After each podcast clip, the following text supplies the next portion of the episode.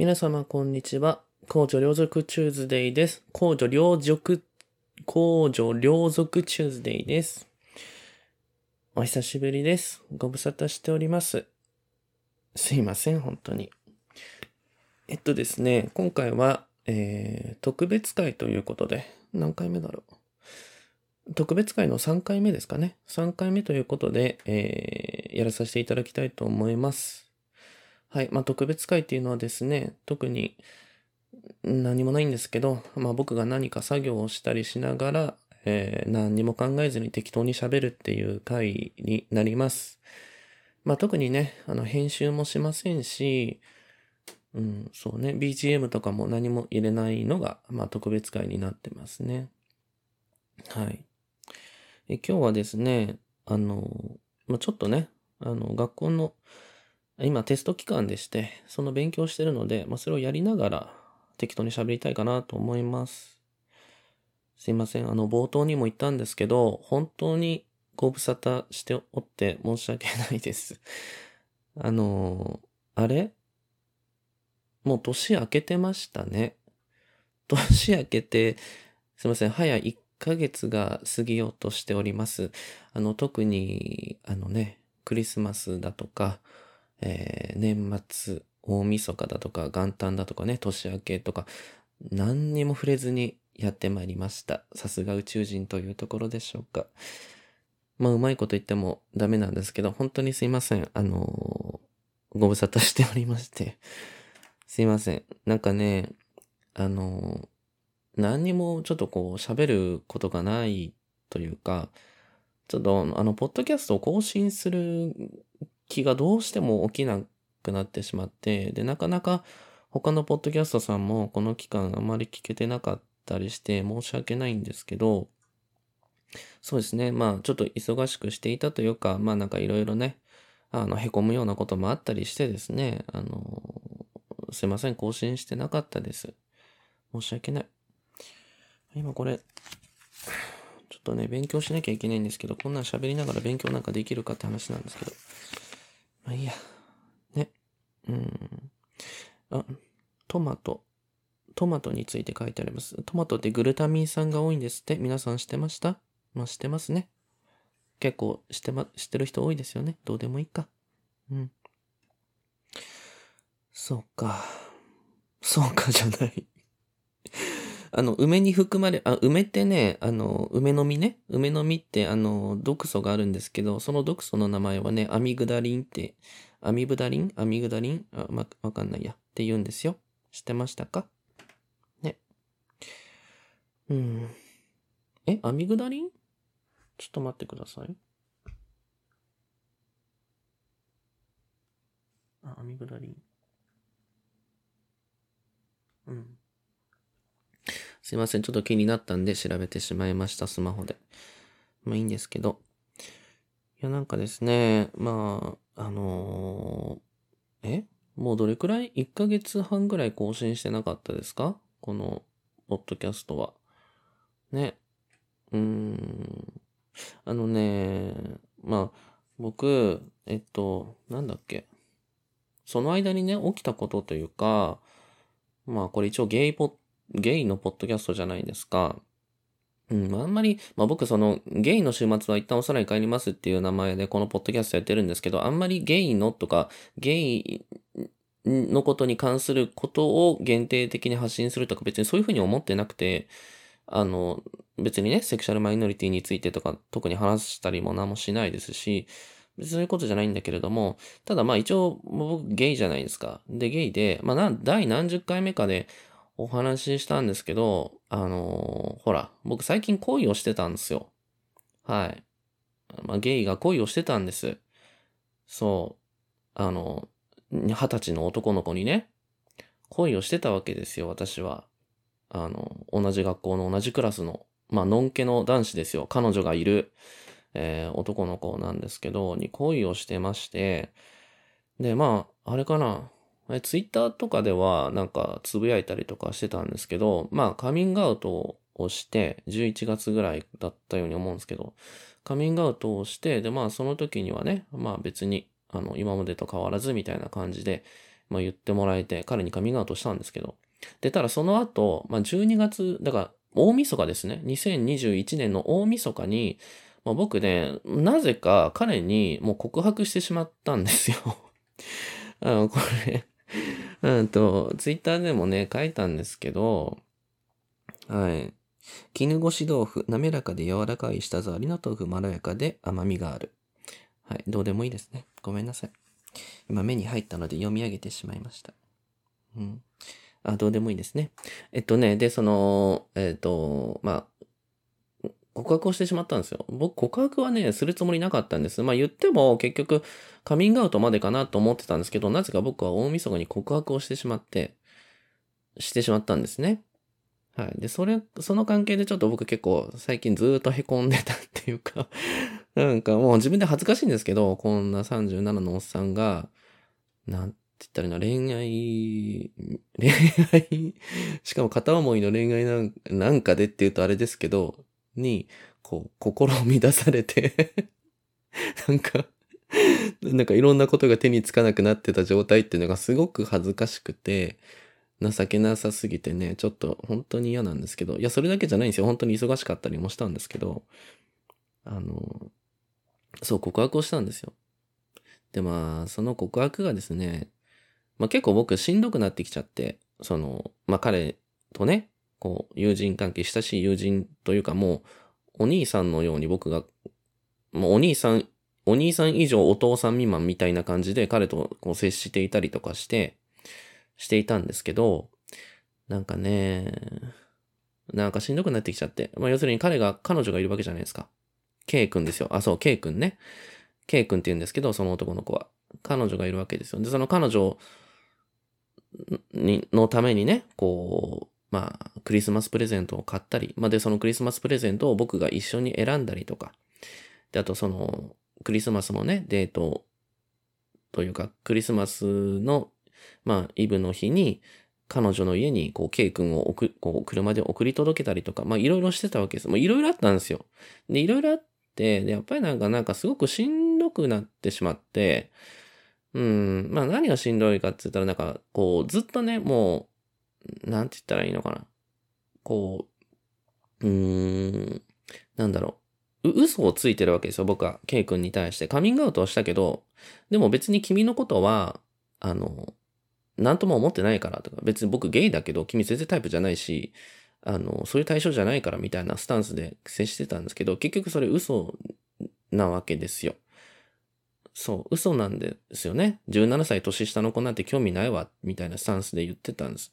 けどそれ結局嘘で、で、僕結構ね、その、本当に恥ずかしい話なんですけど、もう彼の、K 君の彼女に対してこう嫉妬心も結構湧いてたりとかしちゃってたんですね。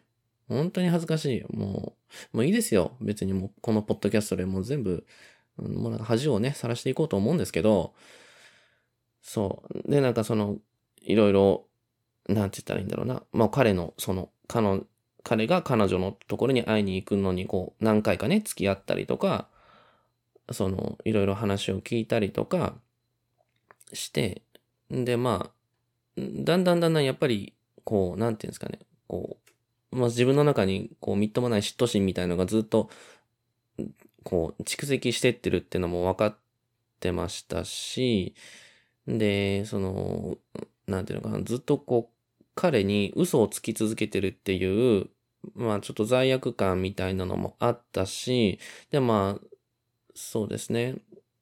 で、なんか、結構僕が情緒不安定っぽくなっちゃってたりとかもしたんですよ。できるだけそう悟られないように、あの、振る舞ってたつもりなんですけど、でもそれが多分結構、うん、なんだろうな、あの、出ちゃってたっていうか、で、本当に自分のそういう状態が良くないなと思って、思ってたんですね。で、その、そうそう。で、えっと、あとは、あれですね。なんか、まあ僕3月で卒業するんですよね。この学校を。ってことはもう彼には会わなくなるわけですよ。で、そうなった時に僕このまま自分の気持ちを何も伝えずに、あの、いることが、最初はそうするべきだなって思ってたんですけど、どうなんだろうなって思ってしまって、こう、やっぱ後悔するんじゃないかって思っちゃったんですよ。そう。僕ね、あの、その、この恋愛というか恋愛感情みたいなものって、もうね、あのね、K 君に対しての恋愛感情っていうか、もうそれ自体がもうね、20年ぶり なんですよ。20年ぶりっていうか、あの、なんだけな。だから20年前、高校生の時に初恋の人がいて、その人のことはものすごく好きで、ちょっと頭おかしくなってたんですけど、まあその時もね、あの、まあ彼は、その彼は、えっ、ー、と、まあ、のんけの男の子で、彼女が、同じクラスに彼女がいて、まあ、今の状況とほぼ一緒なんですよ。今の、あの、今の状況も結局同じクラスに、ケイ君の彼女はいるっていう状況なんですね。で、えっ、ー、と、まあ、結局その20年前も何にも言えずに誰にも相談もせず、もうすべ何にもせずに、こう通り過ぎていったみたいな、いつの間にか、まあ終わってたみたいな感じなんですけど、なんか、え、なんかまた同じなのと思って、こう20年経ってもね、今37になって、また同じ感じ？ずっと20年経っても？と思って。で、僕この20年人好きにならなかったから、僕ずっと誰のことももう好きにならないんじゃないかって思ってたんですよ。うん。あんこうはね、あの、吊るし切りにするといいみたいですよ。吊るし切りにするといいっていうかね、なんかヌメヌメしてるから、吊るし、吊るし切りっていう方法で裁くみたいです。あんこうをね、こう鍵みたいなのに引っ掛けて。そう。ね、あんこうのお鍋とか美味しいですよね。何の話やねんって思いました？これもね、今目の前、目の前の資料から出てきたからね、言いました。ね、あまり僕のキモい恋愛の話ばっかりしてちゃ申し訳ないから。うん。あ、あんこうのエラってね、食べれるんですって。普通の魚ではエラは食べないけど、あんこうは鍋に入ってるらしいですよ。あんこうのエラって。皆さん一度食べてみてください。はい。まあどうでもいいんですけども、えっ、ー、と、何の話をしましたっけ？そう、20年ぶりなんですよ。で、誰のこともね、もう僕恋愛とかしないんじゃないかなって思ってたんですけど、まあ好きになっちゃって、しかも17歳も年下ののんけの彼女持ちのね、男の子を好きになってしまって、で、しかも見た目別にそんなタイプじゃないんですよ。全然。なんか、あの、本当にタイプじゃない感じなんですけど、なぜか好きになってしまって、うん。まあ、その20年の間に、まあ、この人かっこいいなとか、あの人いいなって思う人はいましたよ。ちょろっとはね。まあなんかちょっと、ポッドキャストでも、この番組でも言ったかもしれない。会社の上司をちょっと好きだったとか、あったかも、あった、言ったと思うんですけど、それあったんですけど、ただ本当にね、全然あれは恋愛っていうレベルのものではなくて、あなんか今思うとですよ、あなんか全然違ったなって思います。ただいいな、かっこいいなって思ってただけだなって。うん。なんかやっぱり全然こう、違う、本当の恋愛感情、今僕が K 君に抱いてる抱いてた恋愛感情とはやっぱり全然違うものだったんだなっていう。そう。で、こんな20年ぶりに初恋の人以来で、こんな好きになってしまって、で、まあ絶望的な相手ですよ。好きになってしまって、でもじゃあこれをね、なんか何にも言わずに通り過ぎていったら、なんか僕もう絶対後悔するんじゃないかって思っちゃったんですよ。その年末ぐらいの時に。その、いろいろあって、あの、そう、後悔するんじゃないかって。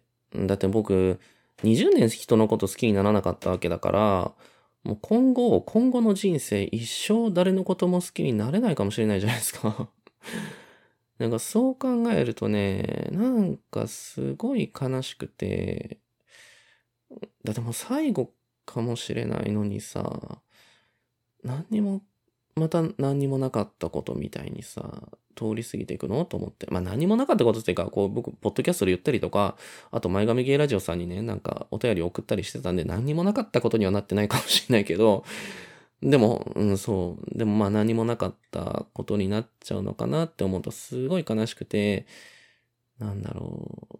こう、せめてね、あの、ケイ君に切られても、気持ち悪いと思われても、こう、あの、自分の気持ちだけはね、本当の自分の気持ちだけはせめてこう知っといてほしいみたいにね、思っちゃったんですよ。思っちゃったの。でもそれが、あれかな、なんか、やっぱり自己中なのかな、自己満なのかもしれないって思いました。うーん。で、結局僕ね、12月31日にその思いをまあ告白したというか、あの、まあ、結構テンパりながら、しかも僕ね、泣いちゃったんですよ。泣きながらね、その気持ちを言ったんですよ。車の中でね、本当に気持ち悪いでしょ。本当にもう今を思い返してもものすごい後悔してるんですけど、なんであんな、もっとドライに言うつもりだったんですけど、いろいろテンパっててね、あの人生で初めての告白なんですよ。37にして。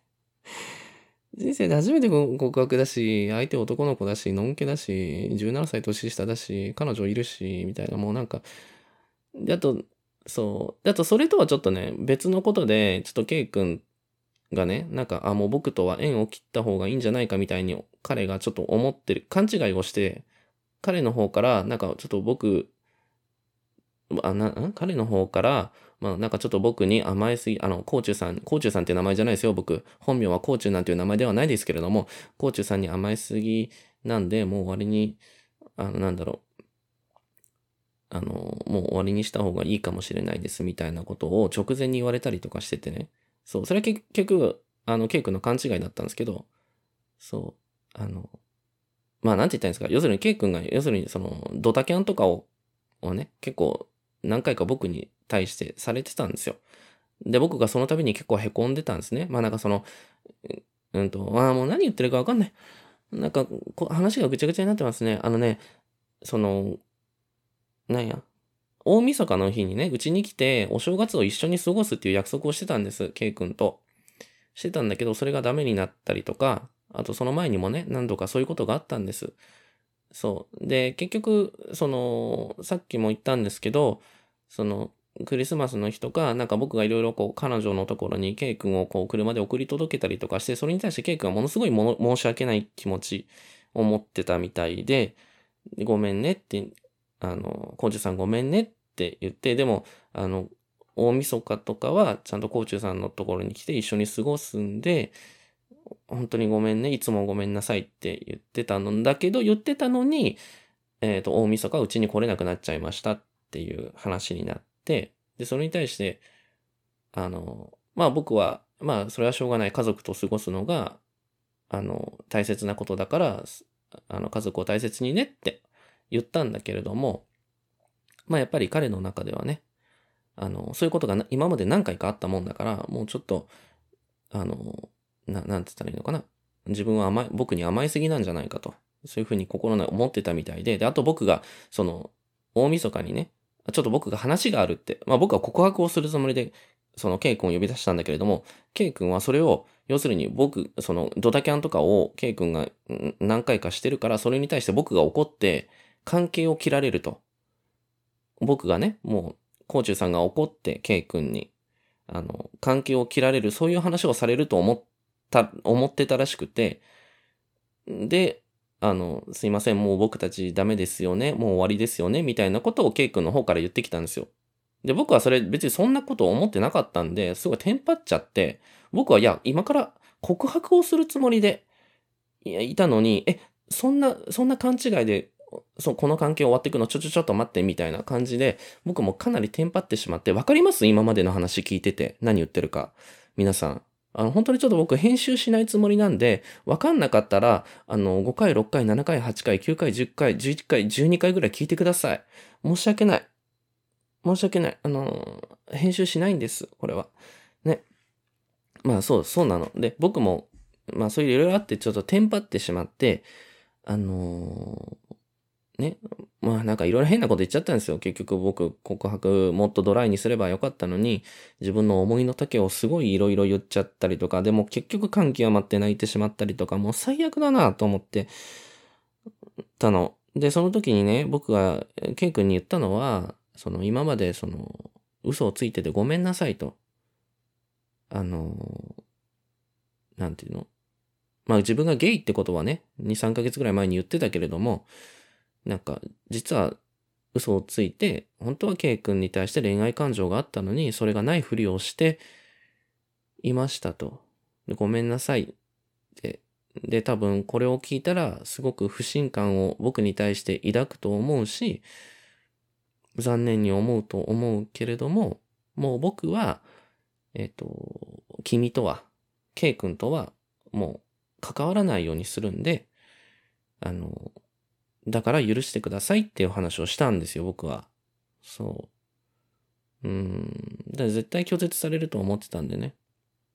うん、でもそれを拒絶されるって分かっててでも、でもちょっともうその気持ちをちょっと言わないと自分がもうちょっと頭おかしくなってたんで、あの、もうそれを言っちゃったんですよ。だからほんとすごい僕の自己満なんですよね。自己満なの。そう。良くないんですけど。でもなんか、あれなんですよ。その、だってさ、ケイ君からしたら、お兄さんやお父さんのようにかん、かん、思って慕ってた相手からさ、恋愛感情があありましたって言われたらさ、そりゃ困るじゃん。戸惑うしさ、まあこういう言い方は良くないかもしれないけど、え、気持ち悪いって思っちゃってもさ、責められないじゃん。責め、思うでしょ。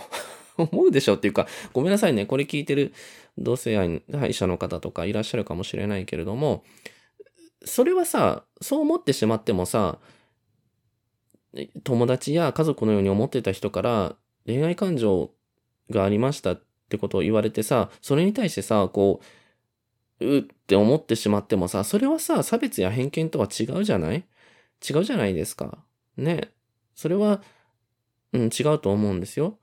仕方ないことじゃないですか。だから絶対そう思われるだろうと思ってたし、まあ、僕はそこでもう関係が終わるなという覚悟で、あの、彼に告白をしたわけです。まあ告白っていうか別に、そうですよ。あの、だから好きです。付き合ってくださいじゃなくて、好きです。好きです。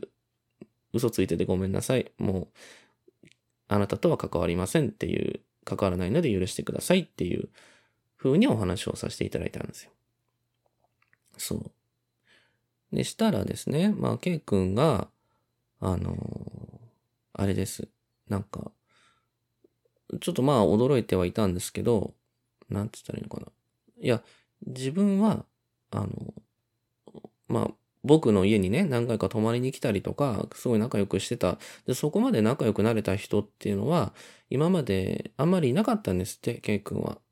いなかったから、あの、こんなになくせっかく仲良くなれたのに、なんか、あの、自分は、あの、もっと、これからも仲良くしたいから、もし辛くなければ、今まで通り仲良くしてもらえませんかって言ってくれたんですよ。ケイ君が僕に。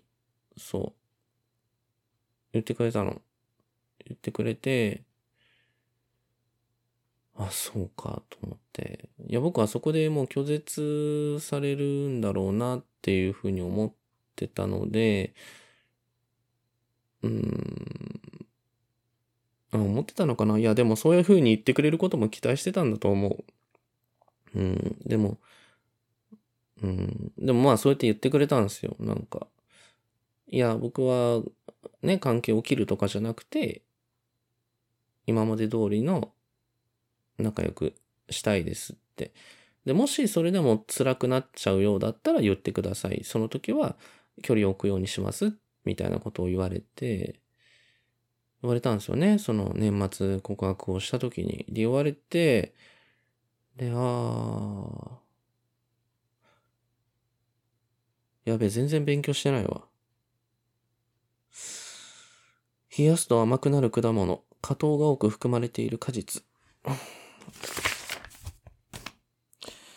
で、うんと、あ、今ね、これ食品学の勉強してるんです、私。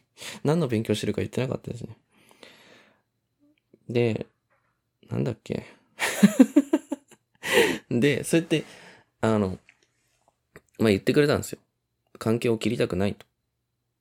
言ってくれて、あ、そうなんだ、と思って。あで、僕もまあ、あじゃあ今まで通り仲良くじゃできるのであればしたいみたいな風に、まあ僕もそこでね、甘えてしまって、答えてしまったんですよ、そういう風に。で、まあその日はそれでバイバイしたんですよ。で、それが年末のことで、で、まあ一応冬休み期間だったので、まあ冬休みが明けて、1月の初旬からまた学校に行き始めるじゃないですか。で、行き始めた時に、まあどんな感じになるのかなって思ってたんですけど、まあやっぱりね、あのー、学校にいざこう、行ってみると、まあやっぱり K 君からは結構こう避けられてる感じになりましたね。うん。そう。まあ結構あからさまにこう、な、なんていうのかな。こう、距離を置かれてる感じはしてますね。まあ挨拶したら挨拶を返してくれるっていうのはあるしあれなんだけど、基本目は合わせないし、まあこう、僕がいるところには他の人と話しててもこう話題にも入ってこないっていうか、僕が入っていくとすっといなくなってしまったりとか、まあ、あ距離置かれてるなっていう感じになりましたね。うん。でもまあ、しょうがないかなと思ってて、それは。なんか、さあ、うん、だって、うん、で、だってさ、なんだろう、なんか、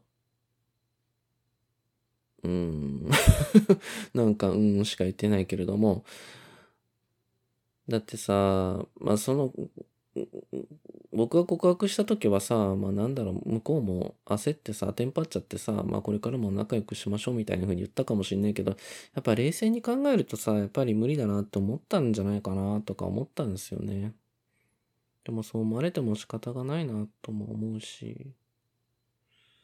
うん。いやなんかその、うん、なんて言ったらいいのかな。あの、ほら、ゲイがさ、ゲイだけじゃないんですよ。まあ、同性愛、同性愛、愛者がね、まあ僕はゲイなんでゲイのことについてですけど、が、こう、異性愛者に対して自分の気持ちをさ、言うことってさ、うん、なんだろうな。ど、どう解釈したらいいのかなと思う。その、僕はね、ある程度、やっぱりちょっと、自分本位というか自己満なところがあると思って、やっぱ自分が楽になりたいとか思って、自分がね、ちゃんと正直な気持ちを言って後悔をしたくないとか、その、うん、そうだね、すっきりしたいとかさ、自分の気持ちを知ってほしいとかさ、そういう、やっぱりそれって自分本位のことではあるじゃないですか。うん。で、相手にさ、背負わせることでもあるじゃない？その、なんて言ったらいいの？なんかゲイから告白されたみたいなさ。まあゲイじゃなくても、レズビアンの人でもそうかもしれないし、あれだけど、ね、多少はやっぱり相手にショックを与えるし、ひょっとしたら傷つけちゃったかもしれない。そうだ、傷つけちゃったかもしれないですよ、僕、ケイ君のことをさ。だってさ、本当に兄のように慕ってたのにさ、え、そういう目で見てたの？みたいな。じゃああの時のああいう言葉とか、あの時のこういう感じで俺に接してたのって、え、そういう意味だったの？みたいなさ。やっぱちょっと裏切られた気持ちとかさ、不信感が湧いたりしてもおかしくないと思うんですよ。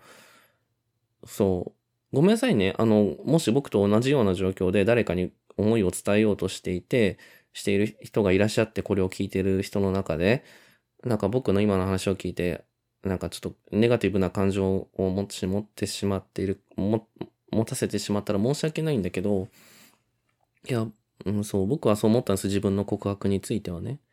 そう思ったんですよ。だから、まあ拒絶されても仕方ないなと思ったんですよね。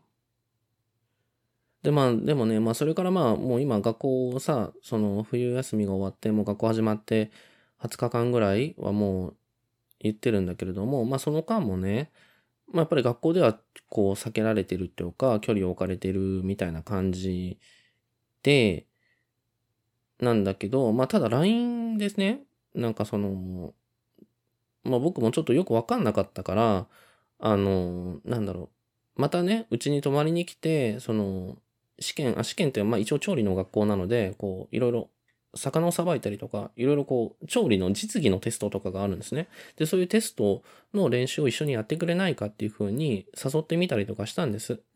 誘ってみて、で、もし来たくないっていうんだったら、それははっきり言ってねっていう風な感じで送ったんだけど、その返信も返ってこなかったりとかしたんですよ。帰ってこなくて、ああ、もうこれじゃあもうダメだなって完全に、ああ、もうダメなんだなって思ったら、なんか4日後か5日後ぐらいに帰ってきてすいませんみたいな。あの、なんか彼女のことと、なんか、なんかで忙しくて、あの、返信できなくて、あの、テストが終わって落ち着いたらまたそっち行きますねみたいなことが返ってきたりとか、いや、まあ、忙しくても別にね、あの、あの、別にメッセージの返信ぐらいはできるでしょとか思ったんですけど、思ったんですけど、でもまあそこはあれで、うん、そうそう。でもなんかまた来るとか言ってるし、どうなのかな。で、なんか、それはまた仲良くできると思っていいのかな？みたいなことを聞いたら、はい、また、あの、誘ってください。なんか、すいません、返信遅れて不安にさせてしまったみたいでごめんなさいって、また行きますみたいな感じで送送ってくれたりとか、返信くれたりはしたんですよ。したけど、でも結局学校行ったらやっぱり距離置かれてるのは変わってなくてっていう状態だったんですよね。だからもう、うん、まあダメなんじゃないかなと思ってるんです今は。もう、そう。で、まあ結局何が言いたいかっていうと、まあそんなこんながあって、僕はね、結構、まあこの1ヶ月、1ヶ月の何日間か、結構病んでたんですよ。このいい年したおっさんが。もう、初め人生で初の告白をしまして、のんけの17歳年下の男の子に告白をしまして、で、なんか、ああ、言えてよかったなって思う気持ちと、でも相手の気持ちを考えたらちょっと後悔もしてると。で、今、すごく気まずい状態になってて 苦しいと。そういう状況をね、お伝えしたかったんですよ。あの、こう、校長さんまだ更新しないのかなっていうふうに、僕のポッドキャストをね、楽しみに聞いてくださった方も いらっしゃって、そういう意見もいただいてるので、本当にごめんなさい。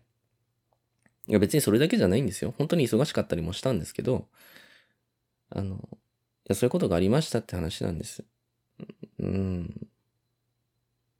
後悔してんのかな僕告白したこと。半分後悔かも。半分後悔っていうのはその伝え方がまずかったっていうか、なんであそこで泣いちゃったりしたんだろうとか、なんか、そうね。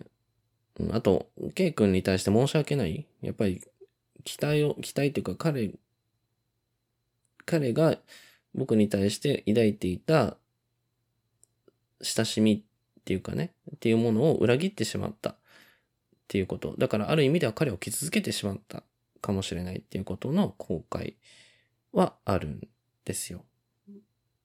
なんだけど、ただ一方で、じゃあ気持ちを伝えるっていうことは、でもやっぱり必要なことだったのかなとも思うんですよ。そうじゃなかったら多分、未だに僕苦しんでた別の苦しみを、ね、が継続してましたし、なんだろう。で、このまま卒業したら多分ずっと後悔し続けてたんだろうなとも思ったし、だから、うーん、なんと言ったらいいんだろう。気持ちを伝えたこと自体は良かったのかなって今は思ってますね。だけどまあ、ちょっとね、今かなり気まずい状態になってて、なんか、うん、もうちょっと上手いやり方なかったのかなとか。まあでもしょうがないのか。もう37のおっさんがさ、20歳の男の子にさ、恋してさ、それで告白するってことはもうそういうことですよね。まあでもそのリスクも分かってたんですよ、もちろん。もちろん、もう、口も聞いてもらえなくなるだろうっていうのは分かっててやってたことだったんで、いいんですけど、うん。そう。でもなんか凹むな、みたいな 感じです。そう。いや、なんか僕なんでこんな話をしようかと思ってかって言ったら、なんかこれね、結構面白い、面白いっていうか、なんて言ったらいいんですか？こういうゲイの、一ゲイの、あの、なんて言ったらいいんだろう。こんな恋愛の顛末というか、面白くないですか？これ 一個の記録としてこういうことがありましたっていうね。なんか、どうでしょうか ?20 年ぶりにね、本気で好きになったおっさんゲイが、まあ、あのんけの男の子に告白して、まあ、今、ちょっと避けられててギクシャクしてますっていうね。はあ、そうなんですよね。まあ、この後、もうこのまま、特に意思疎通も、まあ、ろくにできないまま卒業していくのかなとかも思いますけど、まあ、それも仕方がないのかなとかね。思ったりもしますよ。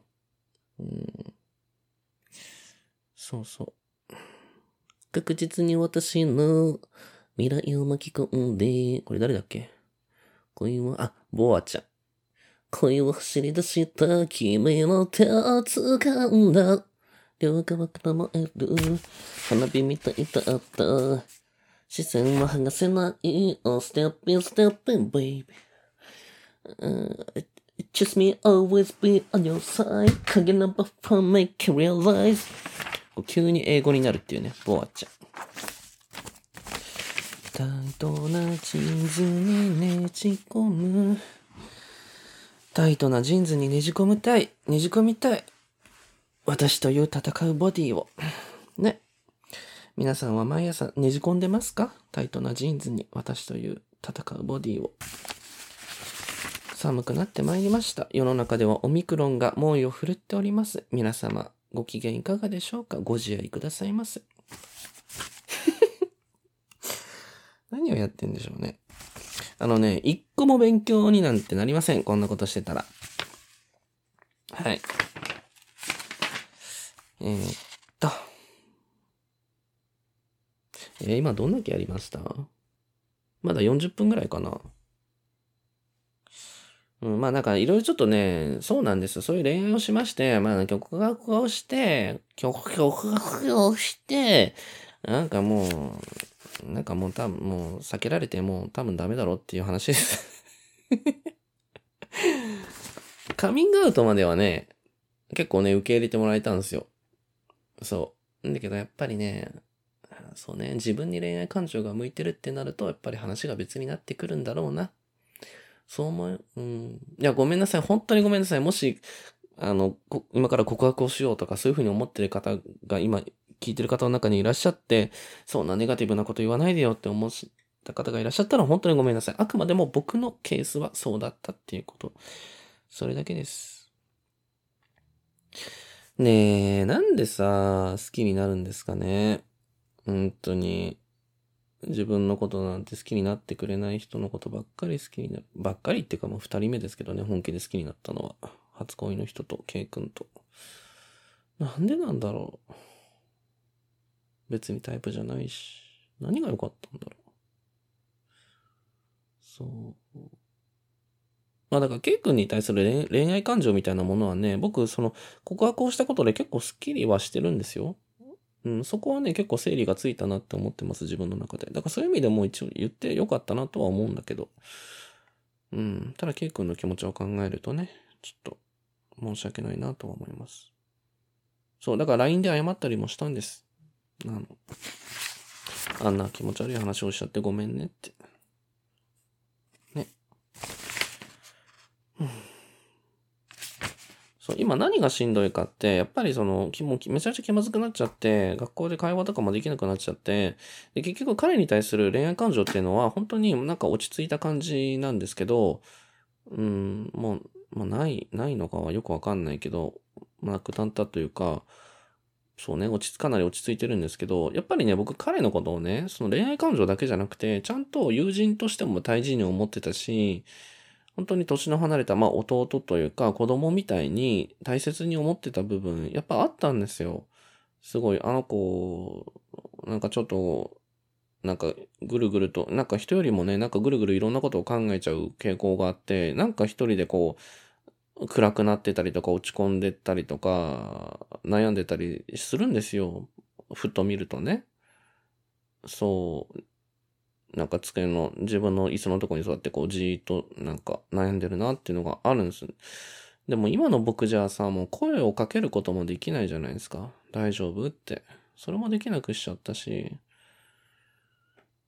そう。だから友人として大切な友人でもあったと思うんですよ。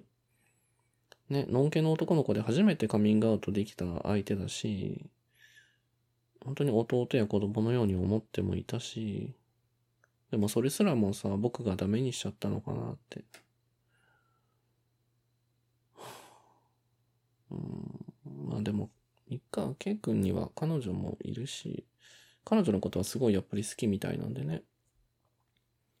し、他にも仲良くしてくれるね、クラスメイトも結構いるみたいだから、もう呼びじゃないのかな、僕のことは。そんなのかもしれない。まそれはそれでいいんですけど、いいのか？うん。わかんないけど。うん。どうしても暗くなってしまう。大丈夫ですか？今日の配信。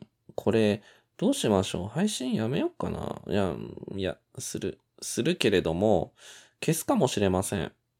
なんか1ヶ月半ぶりぐらいに更新してさ、これみたいな。内容、これって思いますよね。僕は思ってますよ、今自分で。そう、あ、やだ、前髪が。今日、あの、アルバイトしてたら、喫茶店でアルバイトしてたんですけど、あの、なんだ、生姜焼き定食かなんか作ろうとしたら、ものすごい炎が上がって、フライパンに。で、それで、まつげと前髪がめっちゃ燃えたんですよ。燃えて、なんか、チリチリのスチールールみたいになっちゃったの。先っちょの方が。今、まつげがめちゃくちゃさっき鏡で見たら、まつげが1、2ミリぐらいしかなかった。どうしようと思って。まあ、いっか別に。誰も見られないし。まあ、いいんだよ。そう。宇宙人設定どこ行ったん？知らんわ。ごめんなさいね。違うんですよ。普段はこんな配信じゃないんですよ。あの、私のいつもの配信をね、まだ聞いたことがない方が、今日急に聞いたことがいらっしゃ、聞いた方がいらっしゃったら、本当にごめんなさいね。あの、特別会はね、聞かないでください。もう あの、普通にナンバリングがしてある、あの、普通の回をね、ぜひ聞いてください。まあ、大した話してないんですけど。うん、勉強しなきゃ。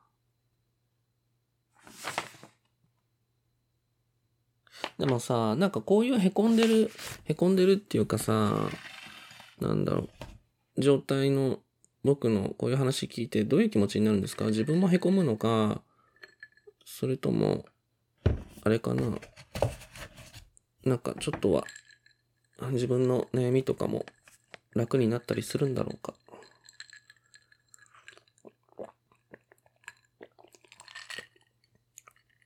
ああ声優のオレンジジュース美味しいです。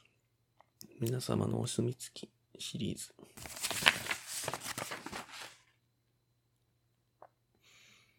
うん。ね。皆さんって、これ聞いてらっしゃる方恋人いらっしゃったりとか、ご結婚されてる方いらっしゃるかわかんないんですけど、本当に、あれなの？恋愛して本当に好きな人とお付き合いしたりとか、本当に好き、好きな人とご結婚されてるんですか？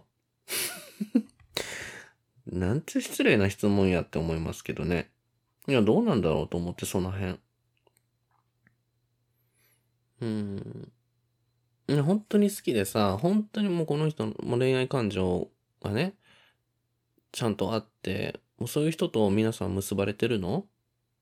畜生目が。いや、いいんですよ。いいですね。わかんないけどさ。いや、ほんとなんで好きになったんだろうな、あの子のこと。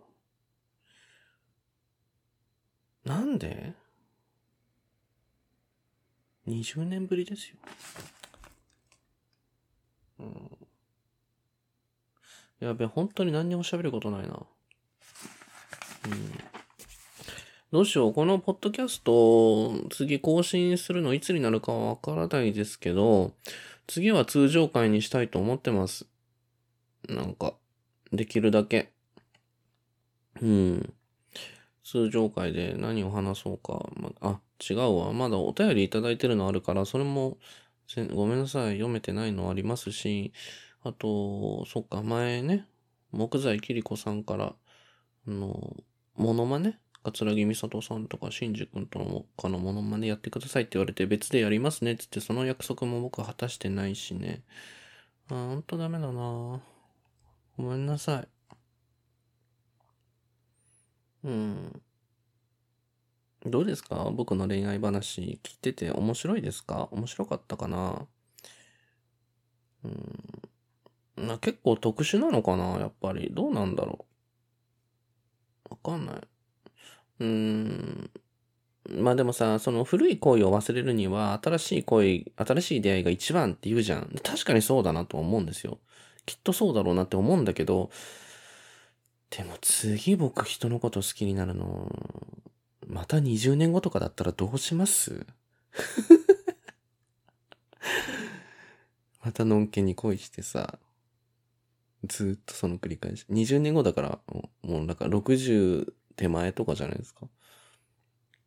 57とかでしょ ?50 手前。ね、で、さらにそのまた20年後とか また恋をするっていうね。ななんだろう、これ。本当に嫌だ。本当に嫌だって言っちゃった うん。なんでかななんでかわかんないですけど、僕出会い系マッチングアプリとかやってるんですよ。やってんだけど、どうしても、マッチングアプリとかで出会っても、いや、いい人だなとか、かっこいいなとか、あとエッチしたいなとかって思うことはあっても、どう、なんかね、本気で好きになったりした経験が一度もないんですよ。なんでかな本当に何なんだろう。すごい嫌だ。はい。まあ、しょうがないですね。これ、ぐだぐだだらだら喋っててもしょうがない。ね。まあ、いいや。とりあえず今日はこれぐらいにします。すいません。なんか本当に中身がなくて、わけわかんないことばっかり一人で喋りましたけれども、ちょっと勉強もしないといけないので、皆さんね、うん、また次更新した時に聞いてくださいますか？すいませんけど。皆さんの話も聞かせてよ。ね。いや、僕こんな恋愛体質でした？恋愛なんかどうでもいいって言ってたんですよ、今まで。結婚もできない、子供もできないのにな、恋愛するなんて意味わかんないわって言ってたんですよ。もうこんな恋愛至上主義だったんですか？すごい嫌です。本当に。嫌です。わかんない。なんでこんなにおかしくなっちゃったんだろう。なんかさ、あれですね。多分ね、僕ね、あの子の若さとか、将来性みたいな、圧倒的に自分よりも将来の選択肢とか、未来の量っていうの？その、希望みたいなのが多いわけじゃないですか。年齢的な違いがあって。やっぱそこに対する憧れとかもね、多分あったんだと思う。そう。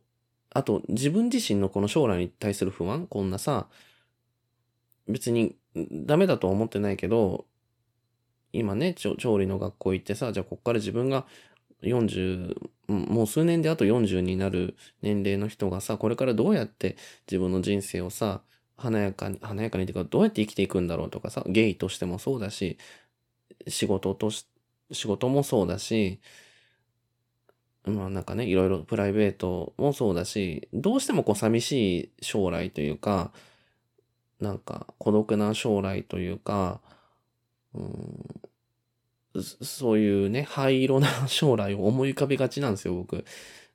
になってしまう。それに対して彼ら、ね、若い人たち、か、ケイ君も含め、あの子たち、ケイ君にが持ってる将来性とか若さとか、そういうものに対する憧れとか嫉妬心とか、そういうのもあって、それもなんか影響してる気がするんですよね。あの子のことを好きになった。自分の人生を、なんか、なんだろう、その、彼を好きになることで、自分の人生から目をそらそうとしてた部分もあったんじゃないかなとか、ないのかな？そういうことってわかんないけど、うん。そう。そうなの。を感じたりとかね。だからそれによる寂しさもすごい感じるんですよ。K 君と K 君の彼女すごい若いわけですよ。同年代でね。そう。K 君は二十歳で、で、彼女はまだ、もう、もう一個か二個下なのかな？一個下かな？なんですけど、なんか、やっぱ彼らと僕の間にはさ、圧倒的なこう、距離があるというかね、差があるというか、本当に僕って、あ、なんか、お呼びじゃないんだなっていう 感じ？うん。だからそこに関わろうとした、そこに恋愛感情なんか持ってしまったこと自体が、ああ、僕間違いだったのかなとかさ、すごい思うんですよ。うん。なんで好きになっちゃったんだろうな、とか。ね。ごめんなさいね、暗いこと言っちゃって。すいません。まあ、あの、本当ぐだぐだ言っててもしょうがないんで、もう今日この辺にしますね。はい。皆さん、本当にすいませんでした。今日わけわかんないことばっかり言ってて。あの、でもまた次回、通常回として、あの、配信しようと思いますので、もしね、あの、どれだけの方が今も聞いてくださるのかわかんないけども、聞いてくださったら嬉しいです。はい。それでは今日はこの辺で失礼いたします。じゃあ、バイバイ。